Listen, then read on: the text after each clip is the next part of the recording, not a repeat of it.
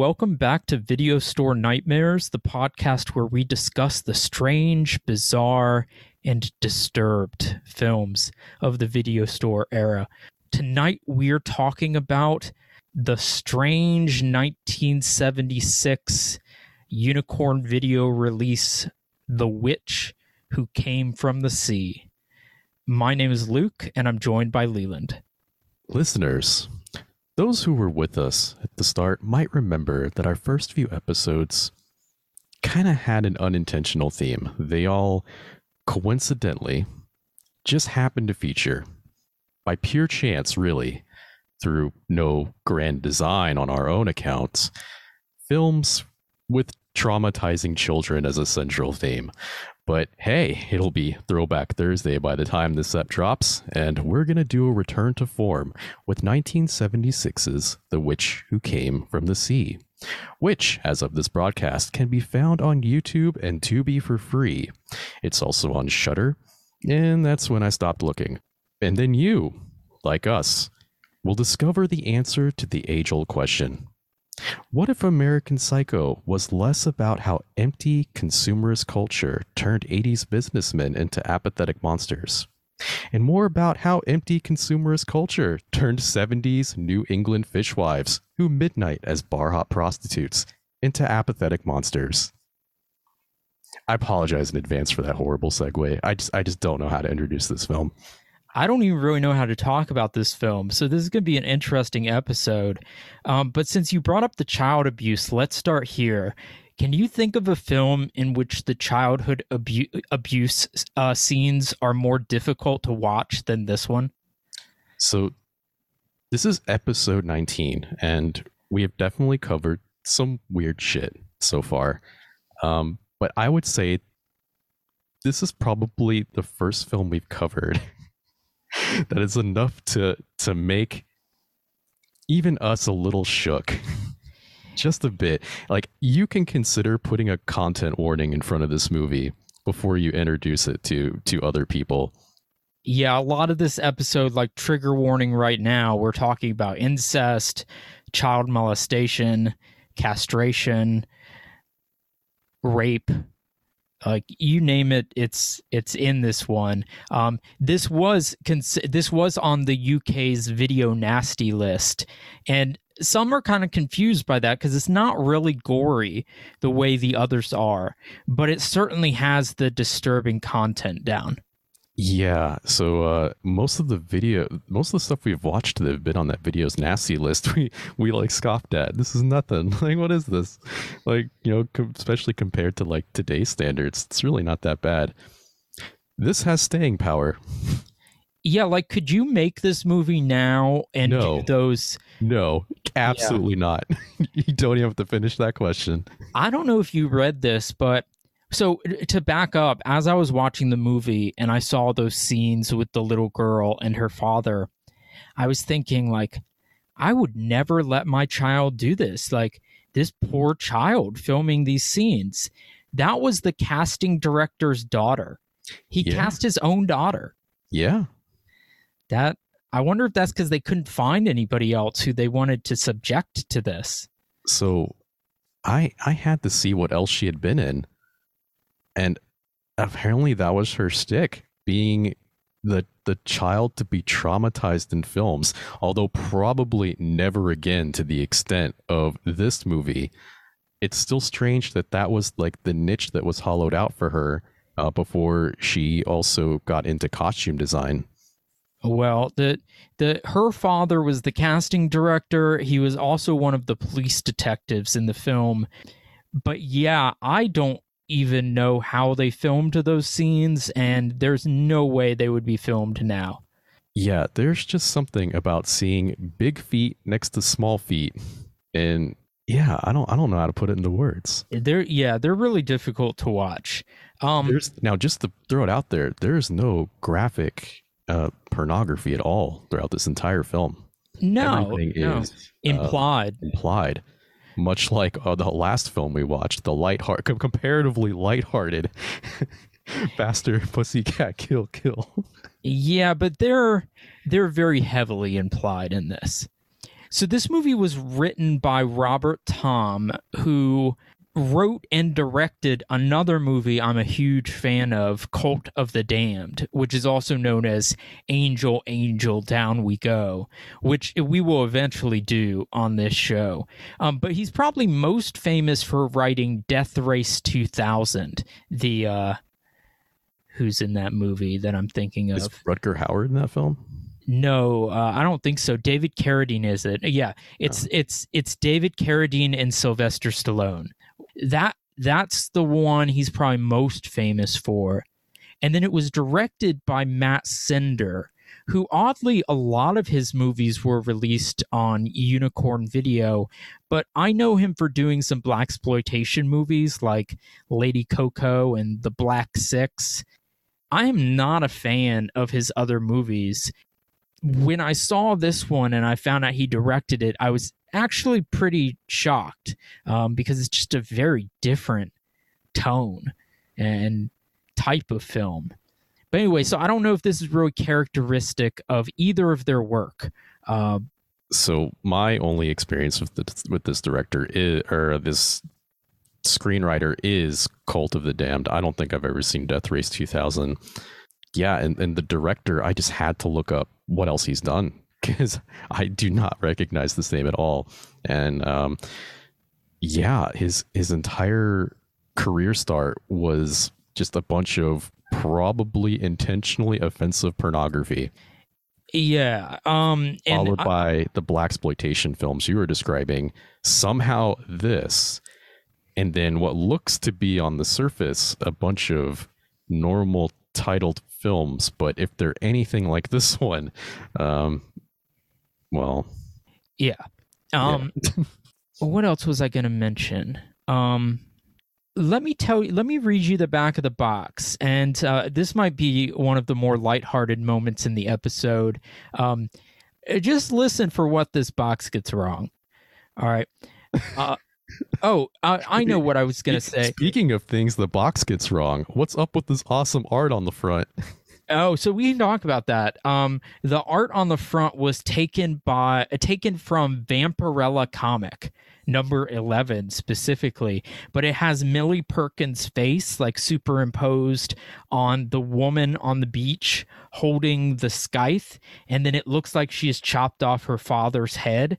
And it says, Molly really knows how to cut men down to size which I think is the most sensational way you could have tried to release this.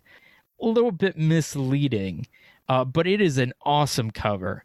Uh, I don't know how you would release this film more authentically, but I know what I was thinking to mention before because it, it, says here on the top that Molly is played by Millie Perkins. Yes. She was she was married to um, the writer at the time. Yes.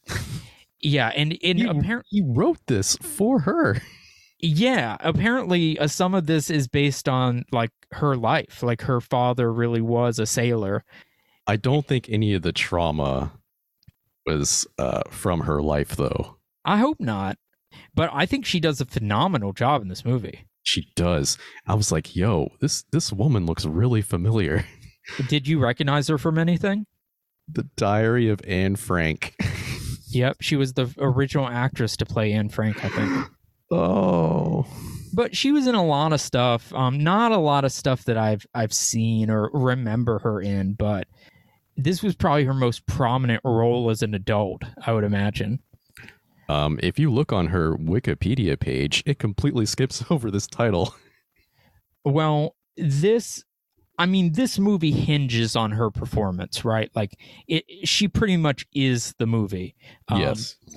I think that, like, one thing I'm going to talk about in my review is I think she is intentionally great in this movie. I think the movie might be unintentionally great. I don't know how much of this is skill and how much of it is accidental. You know, the things I think that work about this movie, but she is um legitimately great. So here's the back of the box. Molly really knows how to cut men down to size, literally, as she amply demonstrates.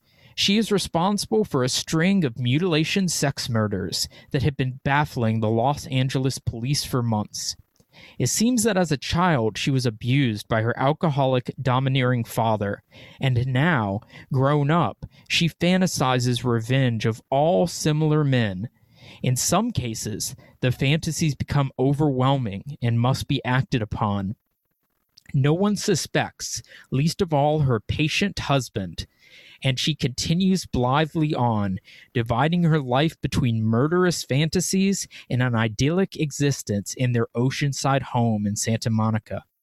Eventually, her mother begins to suspect something is wrong with her daughter, but is afraid to voice her fears.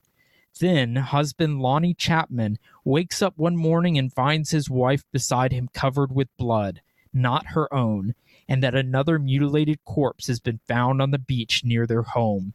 Reluctantly, he begins to piece together a terrifying picture of murder and deprivation.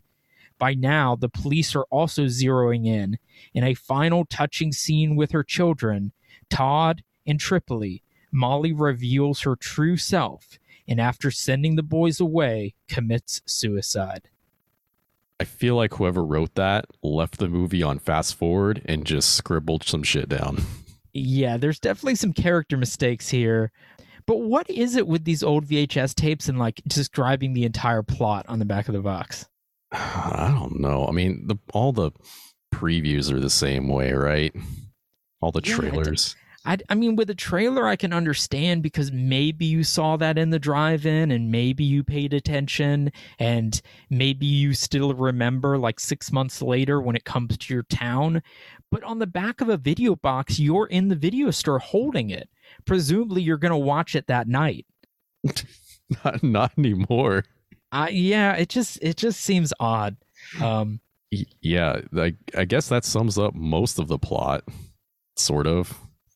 Yeah, and by the way, we are not going to do a standard or careful uh, walk through this episode. We're going to more generally talk about like the plot points and the characters as they come, uh, and I think that'll make sense if you've seen the movie.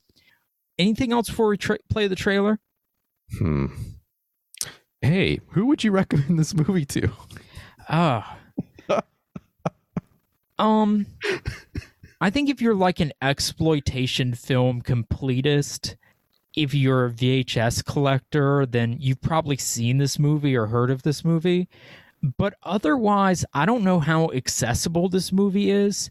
I, I think it's a great film, but I don't think it's really going to make like. If you're looking for a typical video nasty like gore fest, this is not it. If you're looking if you're looking for a typical like rape rape revenge movie like uh I spit on your grave this, This is is not that it. either.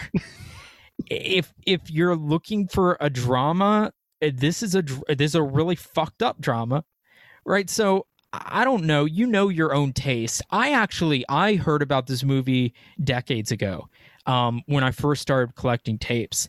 And I avoided watching it for years and years and years because I hate films that involve rape. And I just have a really hard time watching them. And so I thought that that would be this movie. And then finally, recently, I came across a VHS copy and I was like, okay, I- I'm going to watch it. And I'm glad I did. Like, I was really surprised. But uh, I guess what I'm getting at is if you know that this is a trigger for you, then you might want to avoid this movie. Like, if you're the kind of person that's dead inside and, and have trouble grasping feelings and just need something, anything to stir anything inside you, this is probably a a safe a safe way to do it. I, I will say that if you're interested in experimental film, I think this is worth seeing because I'm not sure if they're intentional or not, but it's got experimental elements that are anchored by like really incredible acting. And I think it's, it might interest you for that reason. Usually our episodes are a little more lighthearted. If you are starting if you are introduced to us via this episode, this is uh this is going to be a little bit of a different experience than our other our other trips into the video store nightmares. Yeah, maybe go back and listen to like Cave of the Sharks or something and then Yeah. and then come to this one. um if you thought the baby was disturbing, um, then This is the final boss of the video nasties list. I can't imagine anything being worse than this, content wise. Yeah. Um. All right. With that, let's play the trailer, and then we'll get into it. Turn on your television set. Find out what's happening in the real world. See it in black and white.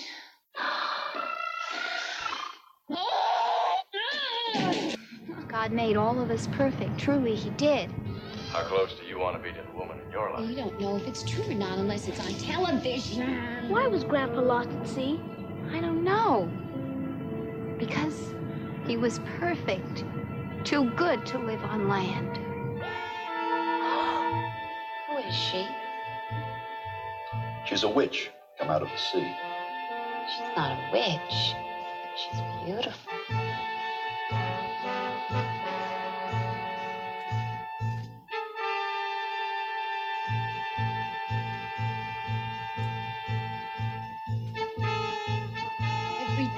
Turn around, you see him.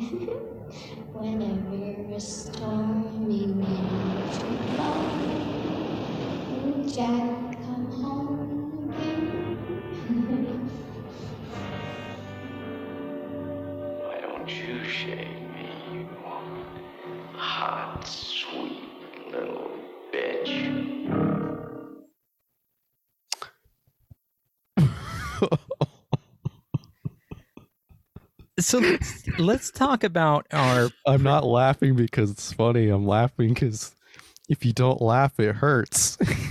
Yeah. No, I I I get it. Um. it hurts. let's talk about Molly's relationships first. Um, so she has two nephews that she apparently spends a lot of time taking care of. This is Tad and Tripoli. And she is very concerned that they look up to their dead grandfather, who she insists was lost at sea, that he was a sea captain. And as you heard in the trailer, she said that he was too good for the earth, uh, but that she might he he might still return. And the mother or the um the boy's mother, her sister, says that he was like a drunk um, that he was evil and he abused them, and she still has pains from where he kicked her. And this upsets Molly a lot. Like she swears, "You're lying. You're imagining this." Like he was, he was perfect. And whenever he is attacked, like she says no he you know the boys ask if he had tattoos. She's like no he was a good man. You know god made us perfect and you don't want to spoil your skin with with marks that are permanent. So she lionizes and worships her father the boy's grandfather. What did you think of this early on? So first, I just want to say that I had no idea what I was getting into when I hit the play button. Okay I, I had absolutely no idea because I try not to read anything before going into any of these films that I haven't seen before. Um, no previews, no reviews, no nothing. Sometimes I'll read like a sentence um, of what starts the plot, and that is it. right Um, I I can tell you now that um, if you are going in looking at the front of the box, you are you are going to be very disappointed. Um, it's going to be very quick for you to realize that there is going to be no sorcery or witchcraft throughout this entire film. No, so so maybe I started with the wrong question. When this film started out, what what were your impressions? Like how did what was the what was the tone of the film like and the look of the film? I think that is a much better question to start. So I, I knew going into it that it was going to be a, a little disturbing, but I figured it was going to be more along the lines of what we have covered so far. And at first, it starts off like that. You have a scene of Molly and her nephews walking on the beach. They have a normal family conversation. And not even five minutes into the movie, you start to get the first shots of weird stuff happening, which is, you know, not atypical of what we normally cover on this podcast, where she is watching a bunch of um, athletes, muscle men, work out on the beach using um, weights and uh, gymnastics equipment. And at first, it feels very sexual, but then it slowly turns into like a schizophrenic delusion where she starts imagining them uh, killed in various ways on the beach, usually involving the equipment. And that is that is the the setting tone for this film. So you know right off the bat that there's something not quite right with Molly. And whether that is going to be something psychological or um, supernatural remains to be seen if you have not seen this before and have no idea what you're coming into. But spoiler alert, there is no mysticism throughout this entire film. It's all it's all psychological fuckery from here on out. And so she becomes very quickly a unreliable narrator and i kind of made this like joke comparison to american psycho in the beginning and i actually can't help but compare this film to american psycho there's a lot of parallels i don't know if we're going to end up discussing that a little bit more i know you yourself absolutely hate american psycho Uh, I would just say I'm not a fan. Um, but what what do you see as the major comparison? So, I mean, both characters, both main characters are obviously very mentally ill and they are very maladjusted for this consumerist environment that has been constructed for all Americans all over the country. But whereas, um, you know, American Psycho focused on like the vanity of the 80s and how you just had this, um, like upper class of people in rich, cushy office jobs that weren't really contributing anything to society. They were just kind of like vacant, empty, looking for anything to make them feel something. I mean, in the case of, of Patrick Bateman, that was that was his chick. I, I think this girl is kind of in the same way, except um, obviously there's some there's some different knobs that are turning, but I think the the gist is the same. Like instead of like 80s pop culture, you have um, this fascination with the, the the world of television and like Hollywood. All of Molly's victims in this movie are like entertainment male sex icons. People she saw on TV first. Yes. And c- somehow, coincidentally, she just happens to be in the right social place to have access to these people. I think that's a really convenient plot device, but we'll let it slide. Yeah, I'm not. I mean, so much of this film seems unreal and dreamlike that I don't care too much about plot logistics. Yeah, I mean, much like American Psycho, where um, spoiler if you haven't seen or read the book, um, he actually com- has committed zero murders, and it's all in his head um, as a way of coping with his incredibly boring, sterile life. You know that you could probably make the argument that something similar happens here, except there's more trauma behind it than Do you- brain chemicals. So with that first scene on the beach, we know that that those bodybuilders don't actually die. She's fantasizing that. But in the later murders it's less clear. I am of the opinion that they all actually happen. Are you? I I would assume so, but Okay. really, who knows with this film, man? She is definitely unreliable as a point of view. Excuse me, she is unreliable as a point of view. Yeah, one of the things that I want to talk about that I don't know if this is intentional to create her point of view or if it's bad editing, but there are scenes that seem to come out of order. I you- cons- man, I considered everything in this film intentional. Yeah, I, I mean, I would like to, and I think that it works to to like put the viewer off balance. But because this is a low budget film, I can't be sure, right? But for And- example, It's also uh, sorry, I didn't want to interrupt you, but this is also the 70s. You didn't really have a lot of films with this kind of narrative structure at the time. This was I wouldn't say this is groundbreaking because that makes it seem like other movies follow in its stead, but it it definitely seems like a first for this kind of narrative.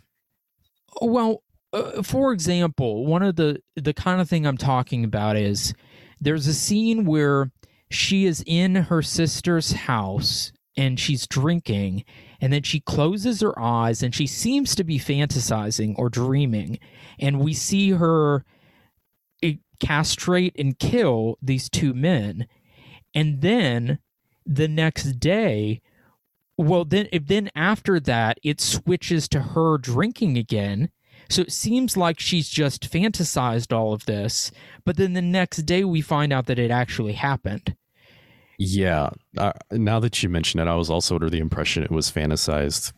Um, and i mean i think that's intentional i think we're supposed to wonder whether these are fantasies or not um, there's another scene where she is talking to the actor the razor blade commercial guy about talking to his girlfriend on the phone and telling her eh, basically to get lost. But she tells him that before the point in the movie where like that would have taken place. Do you know what i'm saying? Kind of. Um, like we don't There's also um, a few scenes in the movie where she is apparently going to be at one place for the night, but then she somehow, I don't know, maybe with the power of witchcraft, has um, appeared in other places at the same time. Yeah, but see, so this is what I was getting at in my like prelude to the podcast is either this is bad editing or it's intentional to like put us in her mental state, which is not only psychologically disturbed but increasingly inebriated as the film goes on from pain pills and alcohol. And so maybe they're trying to put us in her point of view. I think either way, that's the the end result. Is we end up destabilized, off focus, seeing the world from her point of view, confused, and I think that's an asset to the movie. I'm just not sure if it's intentional or not. Hmm. But the reason I started out with that question about why she is so protective of the memory of or the fantasy of her father who we know from flashbacks was actually molesting her. Well, you, you don't find that out f- for much later in the film, but Yeah. true and we only get like tiny glimpses of it when it it like as the film goes on we get longer and longer glimpses of it. So it's not absolutely clear until close to the end. Uh but anyway why do you think that like what do you think her mental state is here Wh- what is her what exactly has the father's abuse done to her psyche I, I think that's central to understanding like why it is she's killing people. so immediately after finishing this film and, and i'm thinking back trying to piece everything together because there there's a lot to take in with this movie. I i just imagine this jenga tower right? Like you're playing this nice relaxing game of jenga and your opponent i guess in this case will be uh the director Matt Cimber. And his turns are basically removing very important structural pieces to the bottom of the tower. Yet somehow this tower is still standing and you don't know why. Watching this film, it's a movie, you know, it has beginning, middle, end, has all the traditional elements that you would expect. But it feels like there's something missing in the plot. And it's strange because I would file this under um, what we have begun to warmly refer to as character exhibitions. I would I would file this under that category. I think this is a, definitely a study.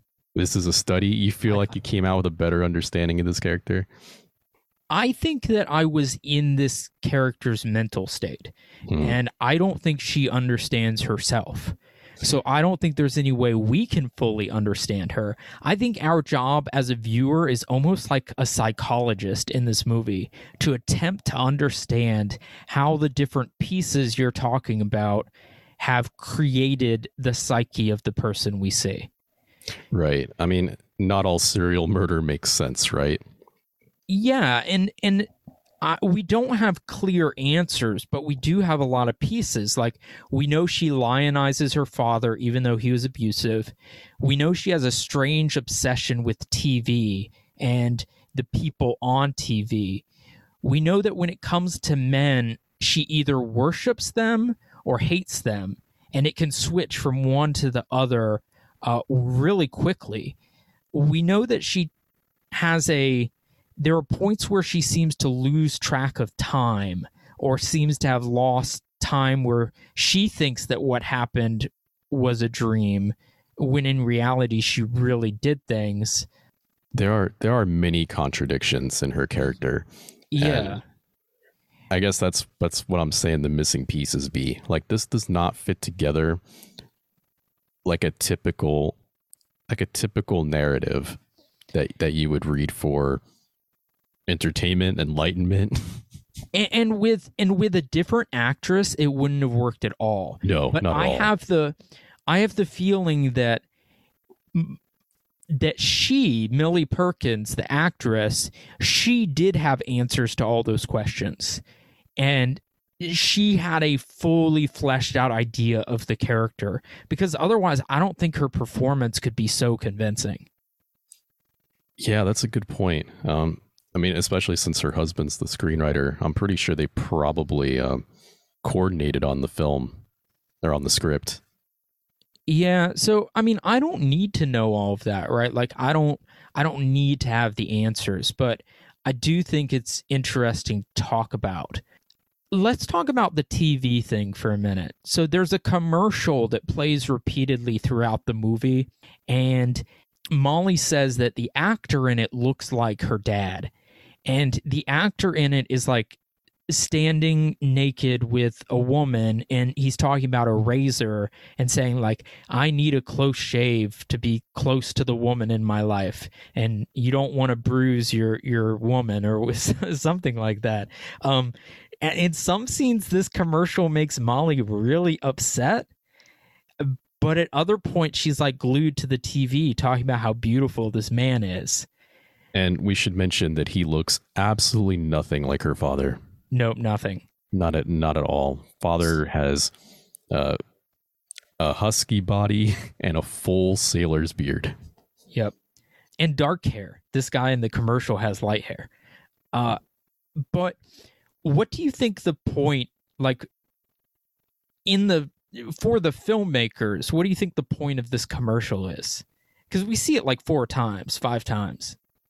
I, I really think they're just trying to make a comment on like American consumerism, or maybe I keep saying American, maybe just like Western consumerism in general, or like capitalist commercial advertising as a whole, how powerful it can be to affect actions of the viewers, viewers' behavior, their their buying tendencies, right? Because if it didn't have that power, it just wouldn't exist. And what happens when you have someone as mentally maladjusted as Molly being um, driven by these messages? That that's interesting because I had not I don't I didn't think of that at all. Um, I didn't think of this as a comment on consumerism or commercials at all. I just saw it as a an impact on Molly's psyche. She has this strange, like, puritanical nature where, like, she thinks tattoos are bad, but then later she gets one. Well, she also says her father has no tattoos, and it's later revealed that he has the same exact mermaid tattoo. Actually, the, the flashback shows he has the same tattoo, but really, who knows if he had it to ever begin with, right? Right. so she's got this this contradictory thing with the tattoos uh she talks about how the actors on the commercial are beautiful but then at other points she criticizes them for being naked she seems puritanical about language but then at other points uh, like curses herself she seems very much of like two minds and the commercial just seems to to focus that it also um, constantly reminds us of razors which she uses in her murders right Yes. so i thought maybe it was just to keep our mind on like the fear of castration perhaps Mm, perhaps.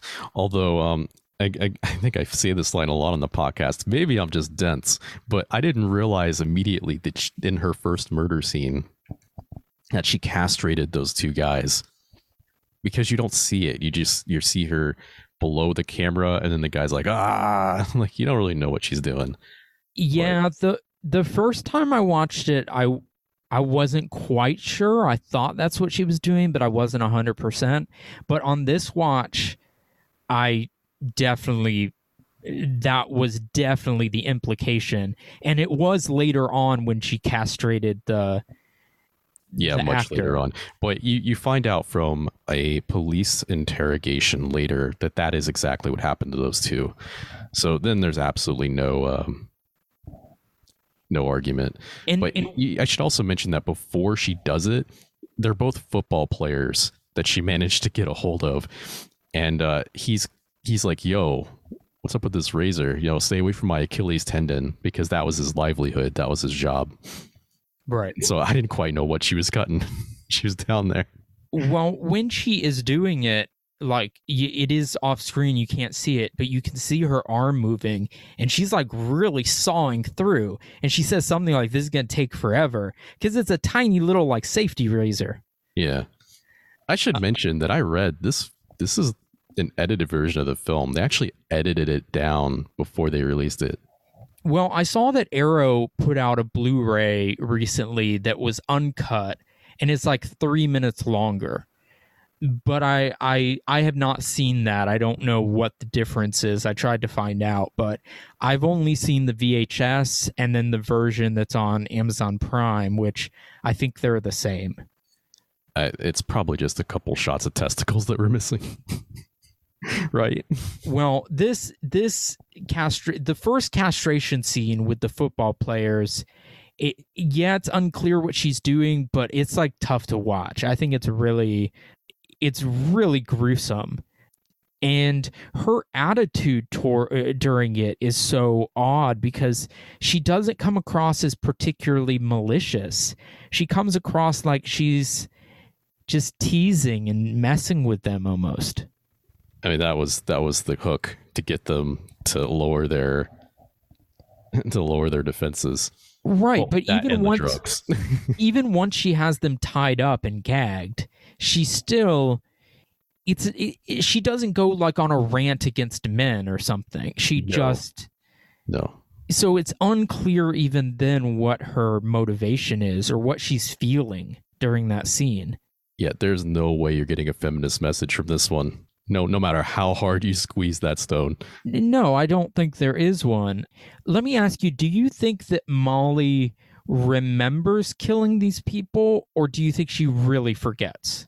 Who knows?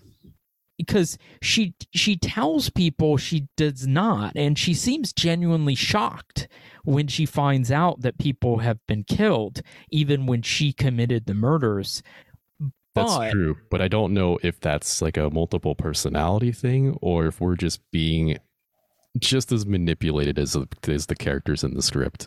i think that she like in the beginning is used to having these visions of horrible things happening.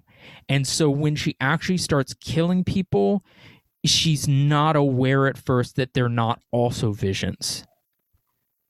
That's the way i read it That's just as good of an interpretation as any. I mean, really, uh, any, anybody who watches this is going to probably take away something slightly different. Yeah. This might be um I don't know how important this is, but did you find it odd in that castration scene that she was with two men and one was white and one was black? Yeah, I noticed that. I thought that was. I, I figured it was supposed to be intentionally taboo for the time. The Yeah, I'm, I'm not sure if there was a message there or not. Um, but I mean, if that scene were in a movie today, like the castration would be shocking, but the race of the people would not be. But Yeah. in 1976, I think that would have been really shocking, and and, and like you said, taboo. well, But is it- based on the director's prior, you know, works. Uh, this was just another day at the farm for him. I don't. I mean that that makes him sound awfully malicious. I, I don't know if he was, if he had those intentions, like exploitive intentions. I don't know. All right. So here are a couple of the director's films from uh, early on in his career. Uh, Single Room Furnished. Not so bad, right? Man and Wife, an educational film for married adults. All right. We see where this is kind of going. Africanus Sexualis, aka Black is Beautiful. All right, yeah, I haven't seen that one. Uh huh. Um, and then you have, let's see, uh, the sensually liberated female, sex and astrology, etc., etc. Oh, and a film about um, about big game hunting. Apparently, he just followed around a big game hunter and, and filmed him killing giant, majestic African animals. Wonderful. Interest- Well, you might have a point. I've seen like I've seen the Black Six, the Candy Tangerine Man, Lady Cocoa. Those are the only three that come to mind immediately.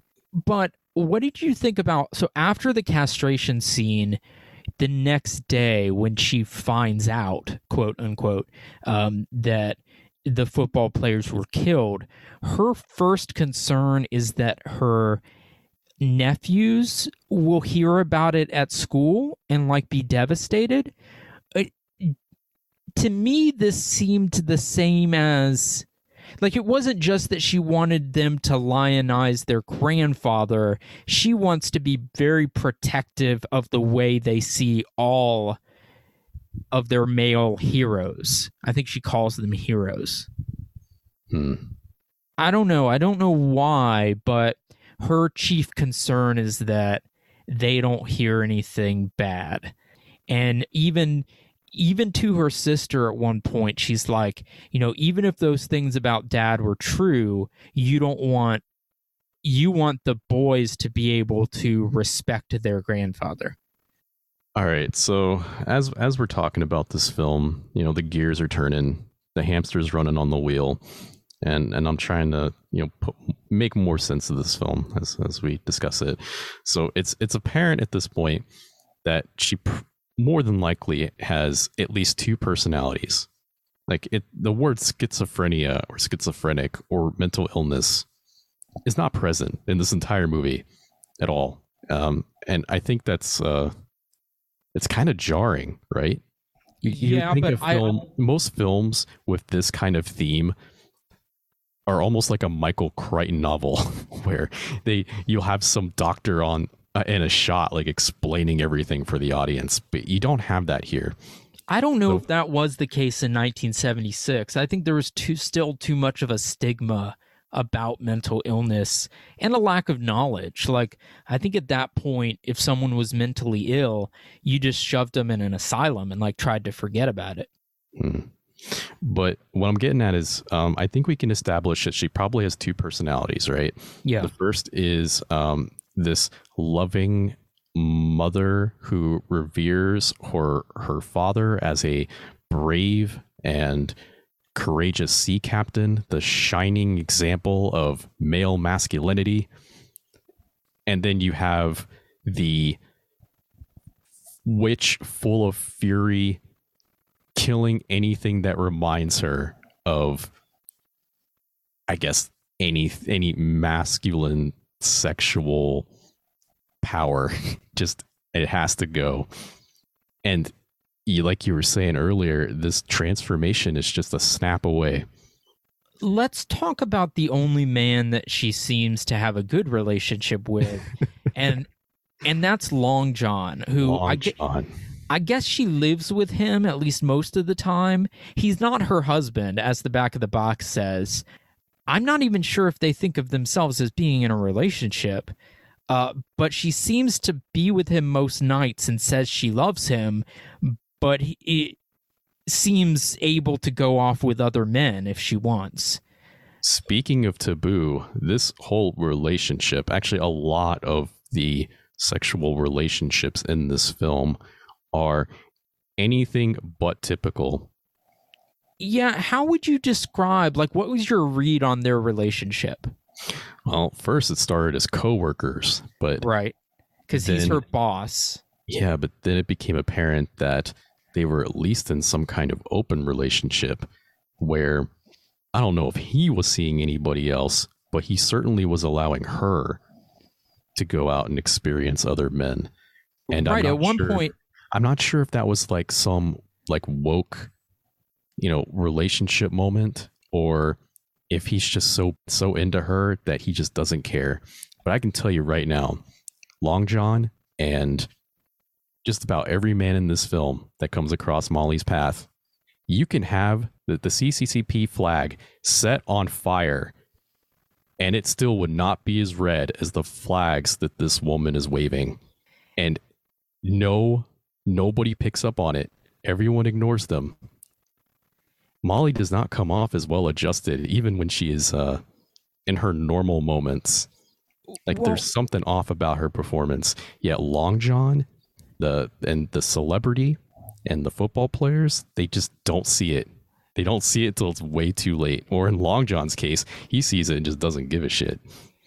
Well, I think he's concerned, but concerned for her in a fatherly way. Like, I think he kind of looks out for her. I think he knows that she's kind of off, but doesn't think there's anything dangerous about it. But also doesn't mind dicking her down. Yeah, but there's a few points where we can see that the people around Molly can sense that, like, something is weird. But I think the movie actually does a good job of showing us how they can move past it. Like, you know, they see her as sort of an oddity or like maybe she's joking and we just don't get her sense of humor or maybe she's confused but they seem to gloss over whenever she acts strangely. But they do notice i, I think. That's the way i read it. Why do you think that she was never why she never turned on long john maybe for the sake of the script, maybe he's in that magical gray area where he was just fatherly enough to remind her of her of the, the you know the father figure she revered, but was also just enough of a of a strange man to just satisfy her sexual needs, her romantic needs. And at what point in the movie do you think he realized she was killing people?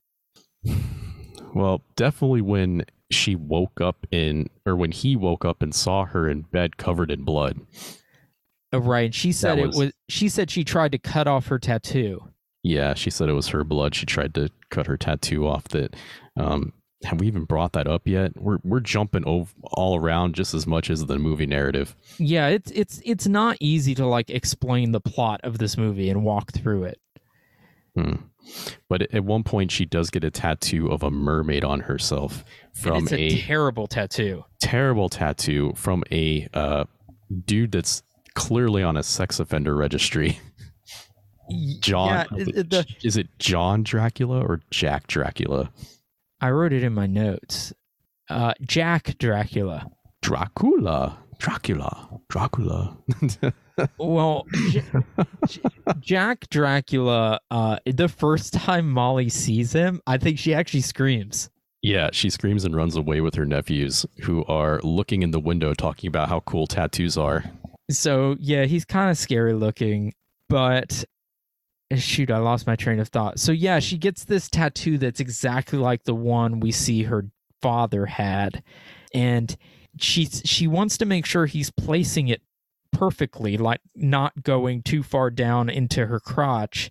And he says something like, "Yes, it's gonna rise from the the wavy curls or something Yeah, like, like, the that. black wavy curls. Let's see. I think I wrote it down. It was one of the few. It will rise from the curly black sea.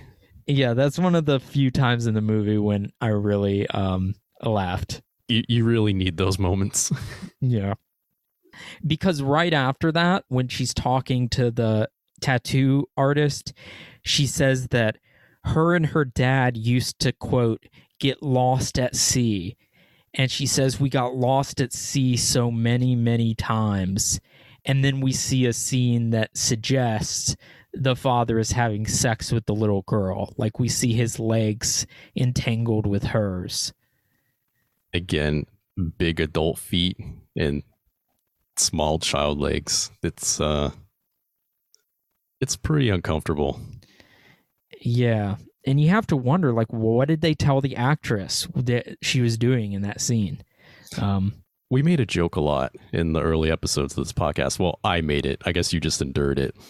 Where you would have adults playing children.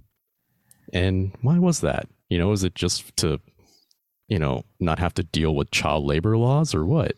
right. And it's this. This is this is exactly why they do it. So you're not so you're not put in this situation. Yeah, it's it's very uncomfortable.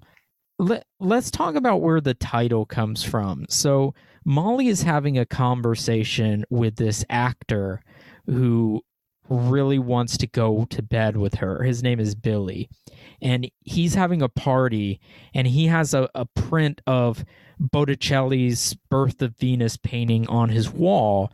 And he tells her the story of Venus being a witch that came out of the sea. And he's, Yeah, in in typical mansplaining fashion, he gets the story wrong. yeah, so get- Aphrodite is a witch. A, yeah, but he does say that she came about when someone cut off her father's balls and the sperm dripped into the ocean and she was born. Um, and Molly is very offended by this. She's like, Who did that to her father? You, why? You're lying. All right. She gets very upset, and it's clear that the story has disturbed her. What What do you think the the significance of this conversation is? Man, maybe they're just trying to get that that castration imagery in. Like it, it's it's not the inspiration for her murders. Well, it might be if if you assume that everything's out of order because she's already committed two murders at this point Right. in that fashion. Um, I should mention in the actual myth, um, I was, I was a Latin nerd in high school. Um, the actual myth, you know, it's it's the entire genitalia that's lopped off. the um which i that's what i imagined she was doing to people in the movie but maybe not i don't know we don't see it uh, I think she's just taking the coin purses, man.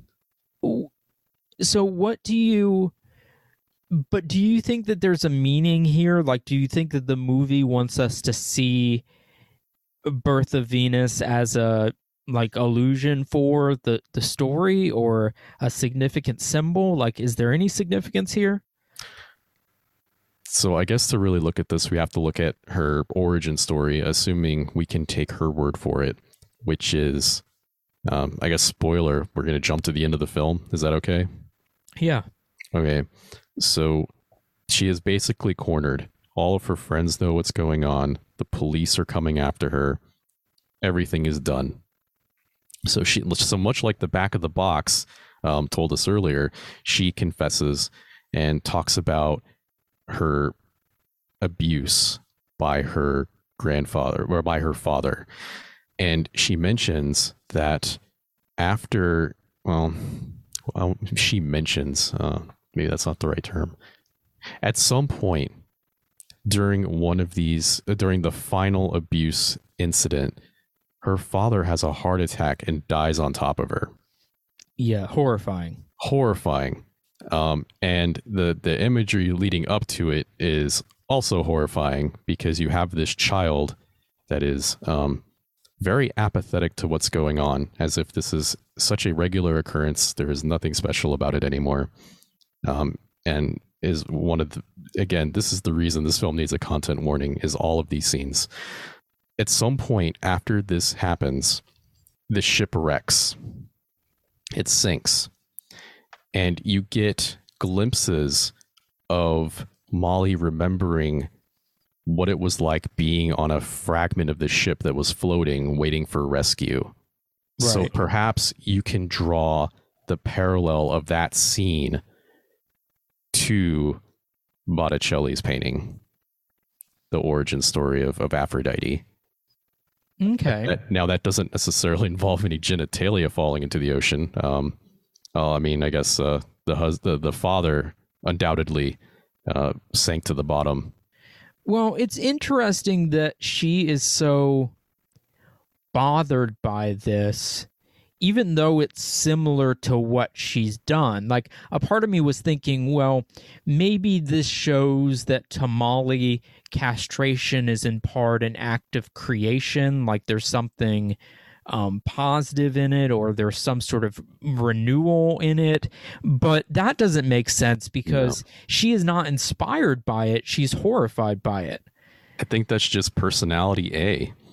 Yeah. being like, hey, you know, I would never do that. That's an awful story. Meanwhile, personality B is taking notes for later. Yeah, that uh, I guess that's a fair reading.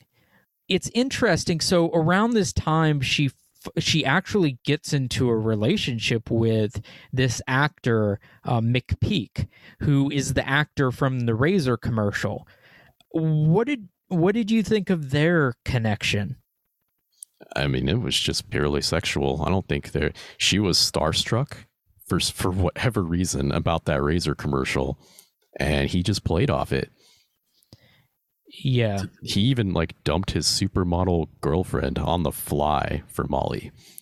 And this is what I'm talking about ignoring red flags. Like she says some really whack stuff before he even drops the supermodel. Just totally ignores all of the red flags. Yeah, and then uh, this is this is one of the things I was talking about. He she tells him about talking to the supermodel on the phone and telling her like to take a freighter to China that she was going to murder her like but but at that point we don't actually know that she had spent the night with him. We only find out she spent the night with him and would have been home to answer the phone later. But all of that should be like a yeah, a red flag that I am I'm done with this girl.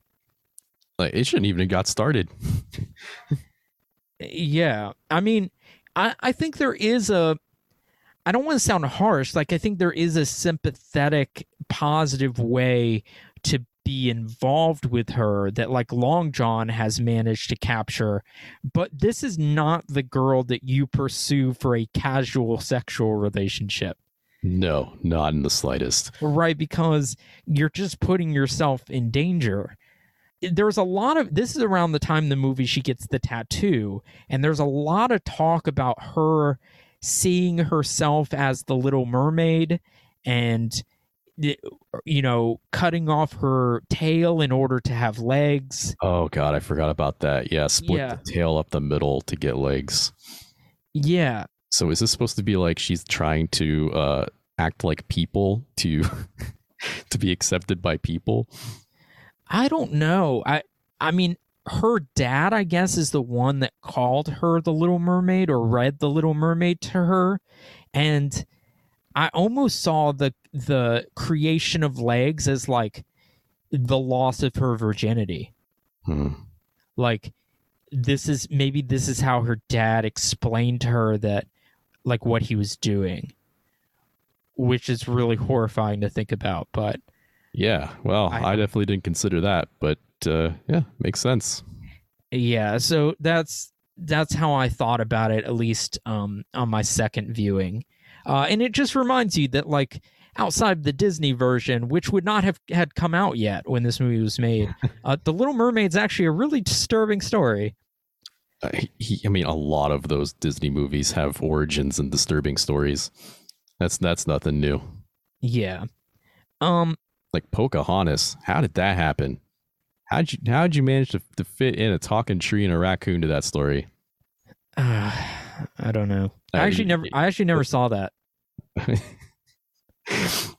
Somehow, I never saw Pocahontas.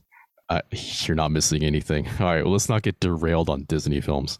Uh, Yeah. So let's go towards the end. Uh, this, I think, is a really significant conversation. This is where Long John finally confronts Molly and asks her straight up, like, "Did you kill McPeak?" Because they, the police, are looking for her at this point. and she said, she says something like, "How do you know he's dead? Is it on television?" And he's like, "What does that have to do with anything?" Right. And then he says, Did you kill him? And she says, Why would I? He's a star. This is that strange, like, relationship she has with TV. Like, it's not real if it's not on TV.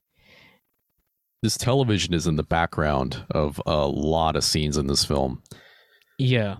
Um, there's a point where the actor in the Razor commercial speaks to her directly. Right. Yeah. Yeah. So and it- he actually.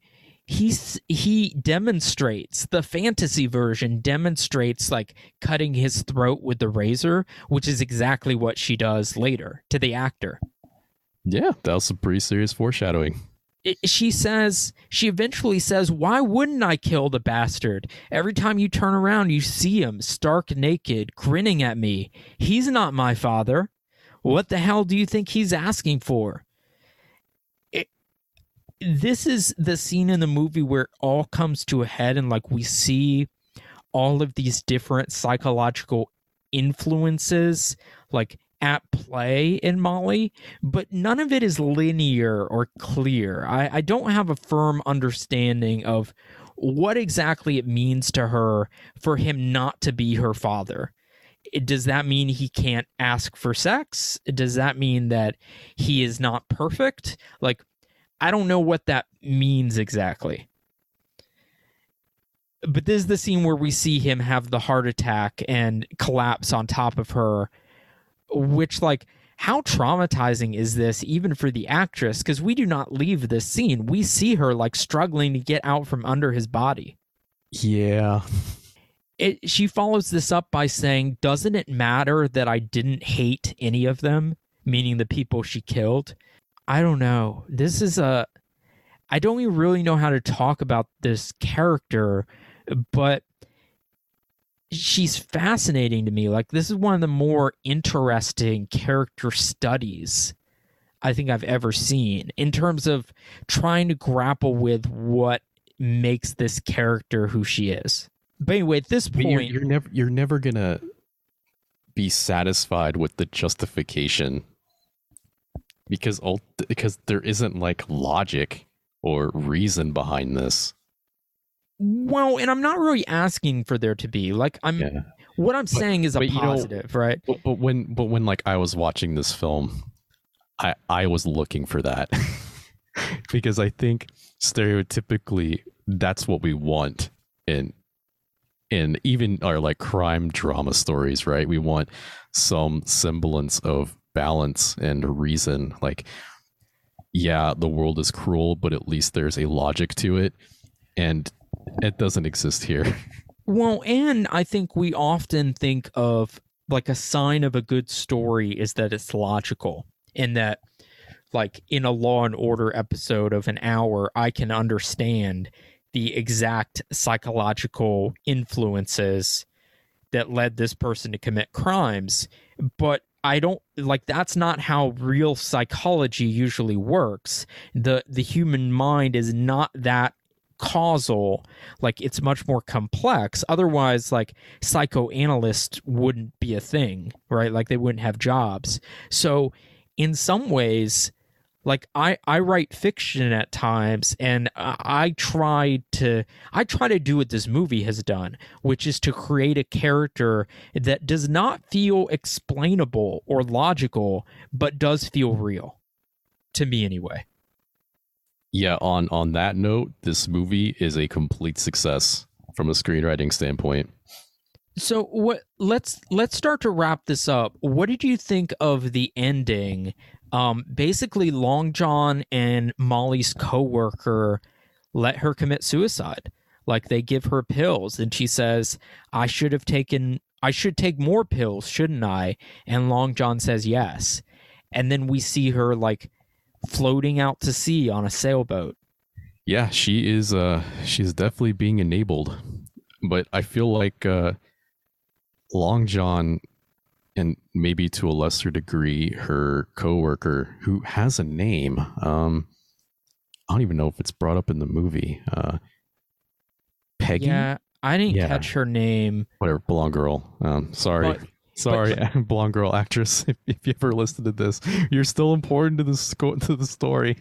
she wants to run. She wants to like go hide out at someone else's house. But I feel like all of Molly's friends like low key enabled her this entire film, and Yeah, then for they sure. enabled this. Yeah, I don't know if you want friends like this. Well, maybe you you want friends like this when you want to get away with murder, but otherwise, I don't think you want friends like this. I don't know. I mean, I'm somewhat sympathetic to Long John's position in enabling her suicide It's Because I- it's, it's euthanasia. It's it's a way to mm. escape prison and possibly a slow, protracted wait on death row. Well also think about it like we are spending an hour and a half on a podcast trying to understand this woman. Um, the justice system is not going to understand her. A jury is not going to understand her. And long john knows that. If she does go on trial or go to jail then her nephews will come to know her as a murderer which she does not want right? By letting her take this way out he allows them to have some sort of romanticized view of her, um, which I don't know that that's a good thing, but that's what she wants. And her nephews watch it.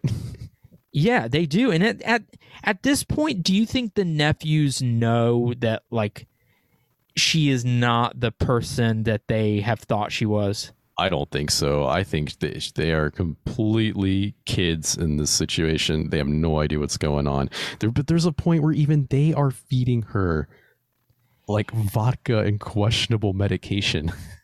Yeah, there's a um there's actually a really I found it a disturbing scene where the the mother is telling her kids that Molly has killed people and they they tell her she's a liar and that they don't believe her and that they don't believe her story about grandpa either that he's lost at sea. And it's clear that they have bought all of the stories that Molly has told them.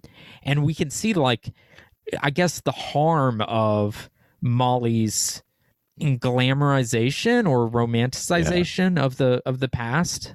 Yeah, Aunt, Aunt Molly's way cooler than you, mom, but somehow taken to the nth degree.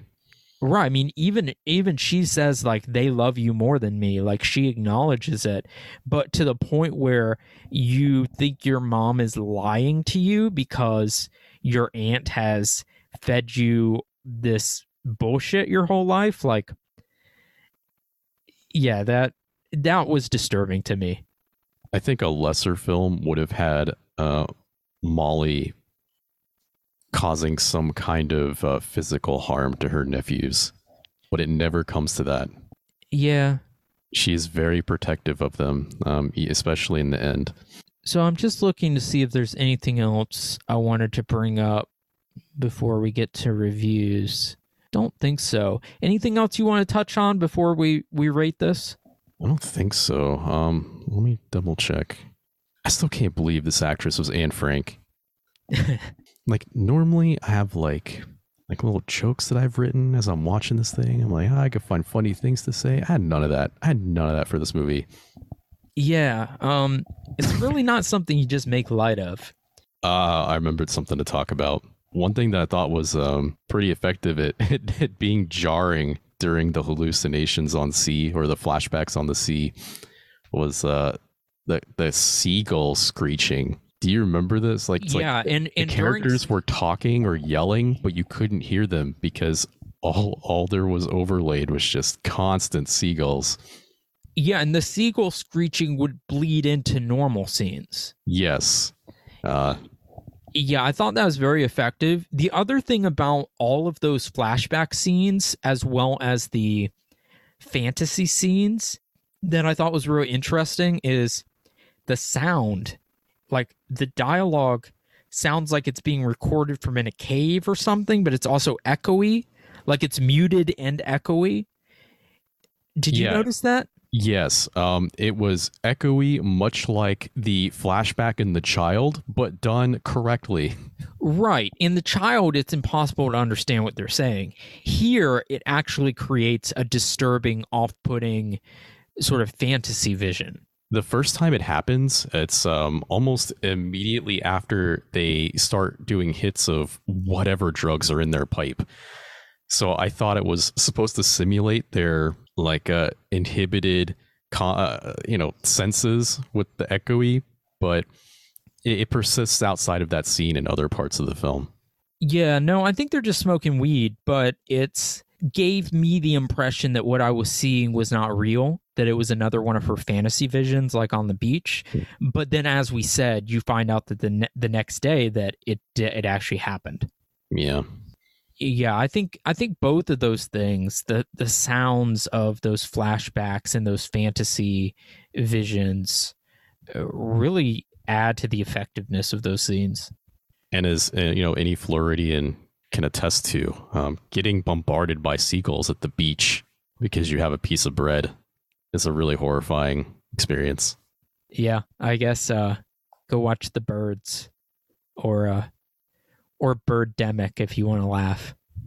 But go ahead and give your final thoughts and a rating out of four. I stand by my by my jenga tower metaphor that said i don't i don't know if it actually hurts the film or not. The fact that you'll never have all the answers. I mean it certainly hasn't hurt other other movies we've watched on this podcast but this is definitely something you will will try to put together for sure. Um, after you've watched it try to make some sense of it. Yeah not all not all serial murder makes sense. I think i said that earlier. Um, there was a i mean this is probably just one of hundreds of, of cases that are like this but there was a case in college that i studied where this uh, very very schizophrenic homeless man would um, hallucinate a dragon following him around, a flying dragon in the sky, and the only way that it would uh, that it would leave him alone is if he killed people that he, you know, it it indicated to him, and it took police a few murders to to finally figure out and catch this guy because there was no rhyme or reason to his victims. Like he was just picking them at random because this dragon was telling him this is what he needed to do. And I, and you know, you don't really see Hollywood media about this. You don't really see movies with that kind of logic. And this, uh, the witch who came from the sea, totally flies in the face of all of that and says, "Here, this this is this is what it's like when mental illness turns uh, criminally deviant." I definitely did not regret watching this, but I was not ready. Um, it qualifies as a video store nightmare, probably the video store nightmare. Like, imagine picking up this VHS based on the box art. Again, expecting spells, sorcery, fantasy, like dark magic, and then bam, you just get criminally deviant mental illness and child molestation on the high seas. This undoubtedly um, traumatized some viewers out there who picked this up not knowing what they were getting into, assuming they apparently they didn't read the back of the box, which had the entire synopsis. But even then, I don't think that that really does justice to the bizarre imagery. I'm I'm really on the fence about this one. Um, on one hand, I think a, a sign of a great movie is is how it affects you, how it makes you feel. Does it make you feel anything? And uh, this movie definitely does make you feel things, not necessarily things you want to feel, but they're there. And it's questionable whether some of this stuff should have been filmed at all. Again, the the child actor is actually a child, and this became again. I don't think it ever got this extreme again, but it became like a a, a stick for her. She, she was then like a child victim in a lot of other movies following this. I'm giving this a tentative three stars because I, I do feel like this is a a very distinctive, one of a kind film. I, I don't I don't think it's quite like a work of art or work of genius or anything like that, but it is very distinctive. And as as Luke said earlier in the podcast, if you are a exploitation completist, this this is the last boss for your 100% trophy for your Xbox achievement. Yeah, a lot of people talk about this being like like they're confused why this is on the video nasty list or why it was.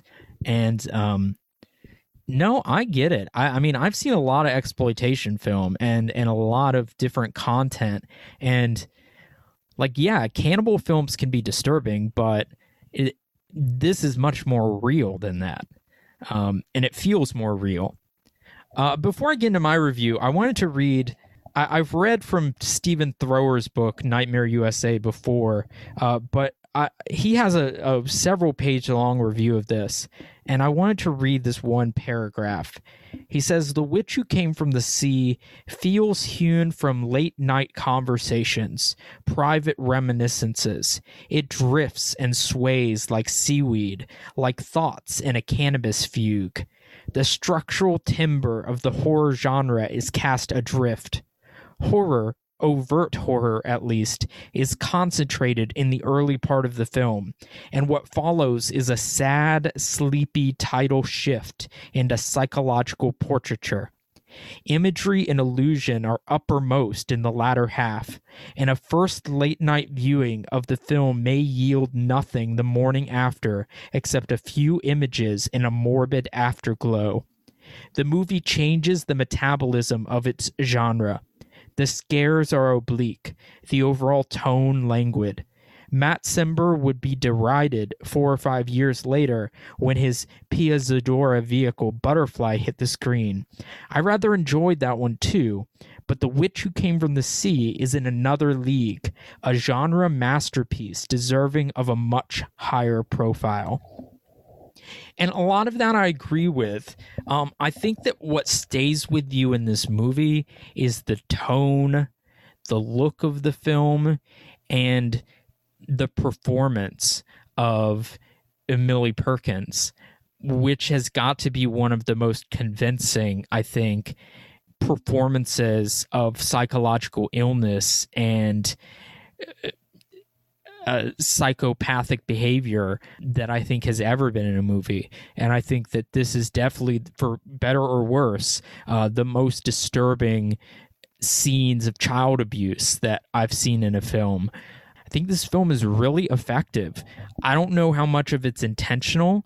I don't know uh, the people involved, with the exception of the writer, I don't think did much that was successful outside of this. So that leads me to think maybe it's kind of an accidental genius, but it's still very effective at putting you in the mindset of Molly, of making you unsure of what's really happening and what's fantasy. It creates a very effective mood and imagery that lasts. Like, I won't forget this movie. And there's a whole lot of horror and exploitation films that are hard to remember. I, I don't think this one is. I definitely think this is one of the best unicorn releases, which is one of my favorite video labels. Um, many of you know, but this feels almost out of place in their catalog because I think that it's its own unique creature. I really struggle with what to give this to, but because it's created such an imprint on my mind, I'm going to give it four stars. After I saw it for the first time, I would have given it three, but I reinforced a lot of my my first time feelings um, seeing it a second time. And I look forward to doing um, the writer's Cult of the Damned in the future because I love that one as well. It, it is uh, a completely different film. Yeah, but can I can see the connection. I can see the stylistic connection. We'll talk about it when we get to that one. For next week, uh, we are not doing Cult of the Damned.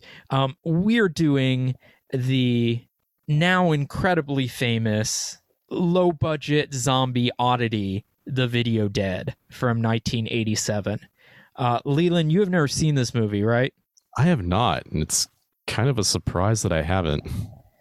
So I'll tell the story of how I originally saw this movie ne- next week, but this is like a comfort film for me.